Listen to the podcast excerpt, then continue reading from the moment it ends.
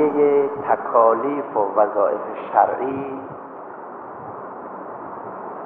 به صورت تمرین است برای اینکه انسان مسلمان همیشه در راستای شریعت و فرمان خدا حرکت کند. به این دلیل اگر کسی فقط در موقع نماز بنده خدا باشد بیرون از نماز.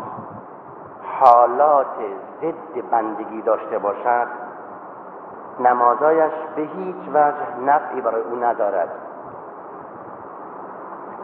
اگر کسی فقط در حالت ماه رمضان در روزهای رمضان خودداری کند از خوردن و نوشیدن از کارهای ممنوع از عمل زناشویی تا اونچه محرم است حرام است در روزه.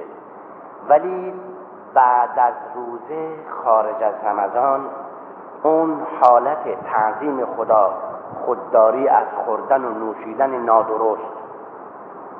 فراموش کند هرچه جلوش آمد بخورد و هرچه توانست به خود اختصاص دهد بدون توجه به حق و باطل روزش هم بی نتیجه است.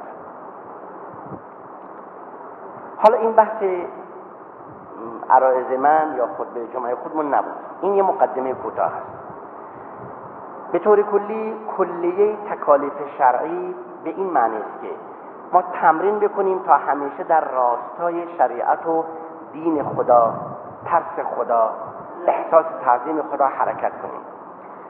به همین جهت است که در تعریف ایمان گفته شده ایمان عبارت است از احساس مسئولیت در برابر خدا. و در تعریف اسلام گفته شده اسلام عبارت است از تسلیم بیچون و چرا و بدون قید و شرط در برابر خدا. هر کس فرامین و اوامر الهی را بدون چون و چرا بدون برای چه بکنم بدون حکمت چیز فلسفه انجام می‌دهد این تسلیم از مسلمان است. حالا اگر مسئله چون و چرا نفع و ضرر مناسب نامناسب سخت و آسان مطرح شود این دیگه ما بنده خدا نیستیم تسلیم خدا نیستیم. چون اونجا که بندگی و تعظیم خدا مطرح است نفع و ضرر مطرح نیست آسان و سخت مطرح نیست. هرچه باشد فرمان باید اجرا بشه.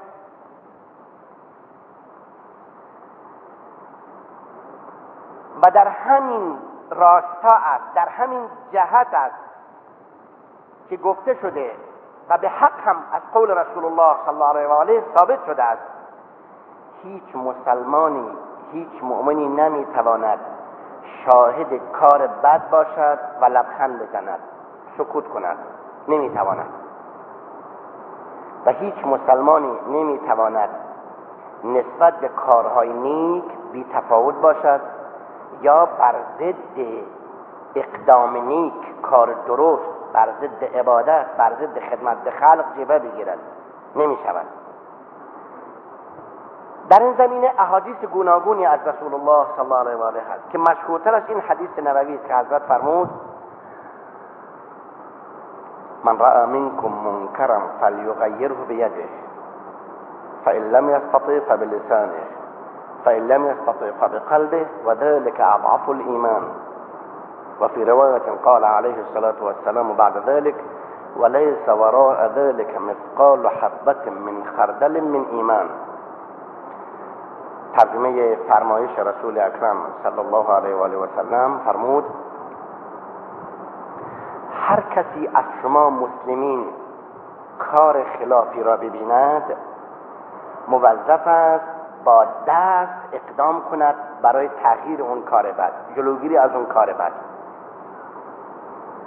هم عملی. حال اگر محیط و جامعه بگونه است زمانه بگونه است که با دست نمی شود اقدام کرد پس با زبان حرف بزند. در گفتن اثرهایی است که در ناگفتن نیست. درست است که گفتار بدون عمل نتیجه ندارد و گاهی نتیجه معکوس دارد. اما مجرد گفتار اگر بر ضد عمل نباشد اگر عمل بر ضد گفتار نباشد مجرد گفتار تا حدودی مؤثر خواهد بود. افراد مسلمان در جوامع اسلامی همیشه نمی‌توانند عملا اقدام به اصلاح نمایند. شرایط خیلی گوناگونه. همه اول الامر در طور تاریخ اسلام این اجازه را نمی‌دادند که افراد مسلمان هر چه به نظرشون درست آمد فورا اقدام کنند انجام بدهند. نمی شده. ولی هر کس در حد تواناییش در حد مصلحتی در حد قدرتی به او دادهاند در حدی که بتواند اصلاح کند و اصلاحش به افساد منقلب نشود. حال اگر با عمل نمی‌تواند اقدام کند با زبان.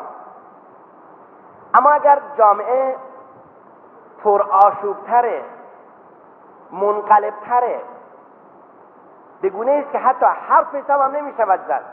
هر که حرف حق زند فی الفور سازند از حلاک زمانهای زیادی داشته ایم و شاید در آینده هم داشته باشیم. دورانی بوده که اگر مسلمان حرف حساب می‌زده فورا حکم اعدام صادر می‌کردند به عنوان بر ضد نظام بر ضد قانون بر ضد شریعت حرف زده. چون یکی از مشکلات جامعه اسلامی در طول تاریخ این بوده که هر نظامی اون که را بپسندد به نام حق و حقیقت و دموکراسی و حتی گاهی به نام شریعت الله بر مردم تحمیل می کند یکی از مشکلات لاینحل جامعه اسلامی ما اینه. این مصیبت جهانیه. هر کس هر نظامی را پیاده کرد اسم می‌ذاره شریعت الله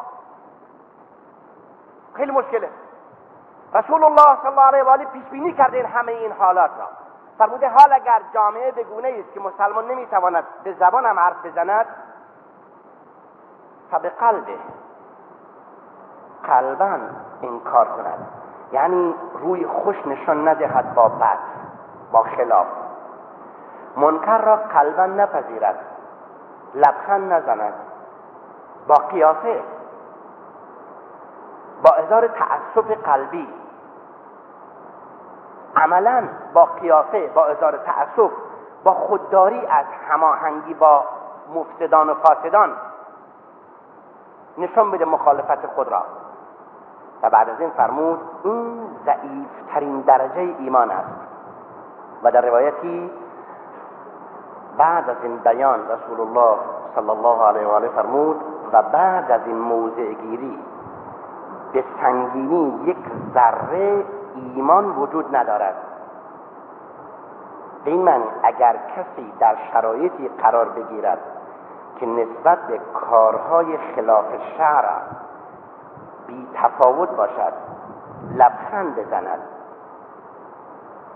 بی تفاوت از اونا بگذرد هماهنگی کند. مفسدان و فاسدان را احیانا با لبخند خود با سکوت خود با گوش دادن به جنایات اونها تشویق نماید. تشویق ها همه به زبان نیست. حضور انسان در یک محفل مایه تشویق مفسد می شود. مشهور است در دوران دو سال و سه خلافت اعدل بنی امیه حضرت عمر ثانی عمر بن عبدالعزیز.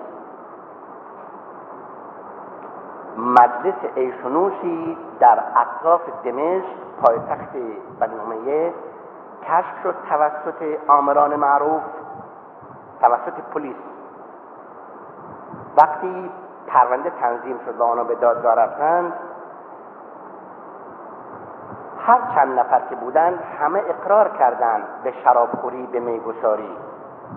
و همه گواهی دادند که یکی با اونها بوده ولی هرگز اهل میگساری نبوده. در زندگیش گاهی لب به مشروب نزده. می آمده با اونها کباب میخورده می نمیخورده از مستی بعدش می آمده عربده دوستانش تماشا می‌کرده به صورت یک فیلم. خیلی هم براش خوب بوده لذت میبرده. حاضر نبوده عقلش از دست بده. خارج از مجلس افرادی هم پیدا شدن گفتن این هیچ وقت اهل فساد نبوده به صلاح معروف بوده. حضرت عمر ثانی فرمود باید دار بخورد. وجود او در میان مفسدان و میگوساران باعث تشویق اونا می شده. چقدر خوب بود با اونا هماهنگی نکند. باید دار بخورد. به فتوای عدل بنی امیه دار خورد. می نخورده بود ولی داری که به, می به میخاران می‌زنند به او هم زدند. چون هیچ مؤمنی نمی‌تواند با مفسدان هماهنگ باشد. غیر ممکنه. این یکی از اساسی ترین مطالب شرع است و بنابر این است که متاسفانه خیلی از ما بدون اینکه توجه بکنیم به وسیله گوش دادن به جنایت های افراد به وسیله گوش دادن و لبخند زدن و لذت بردن از عیاشی ها و ایشونوش ها و احیانا اعمال منافی افت افراد فاسد. به وسیله گوش دادن به این سخنان کل ایمانی که داریم از دست می‌دهیم. متوجه نیستیم. این یکی از حساس ترین فرازهای زندگی انسان است که متوجه موضوع باید باشد. هیچ مؤمنی نمی‌تواند در کلاس بدآموزی شرکت کند و بی تفاوت باشد. غیر ممکنه. اگر چنین کرد مؤمن نیست. احساس مسئولیت نمی کند دیگه. حداقل وظیفه مؤمنین است که در برابر منکرات قلبا انکار کند. وقتی یک آدم فاسد بسیار به اصطلاح گردن کلفت شرور درباره جنایات خودش با تو صحبت می کند حداقل وظیفه این است که شما بگویید متاسفم. خیلی به حالت متاسفم. اصلا فکر نمی کردم شما دارم شرایطی هستید. من فکر می کردم شما اصلا این کار نیستید. این حداقل وظیفه مسلمانه. اما اینکه گوش بدهد به تمام معنی بشنود و بی تفاوت باشد به هیچ وجه نمی‌تواند در برابر خداوند رهایی یابد. مسئولیت خیلی سنگین است در این زمینه.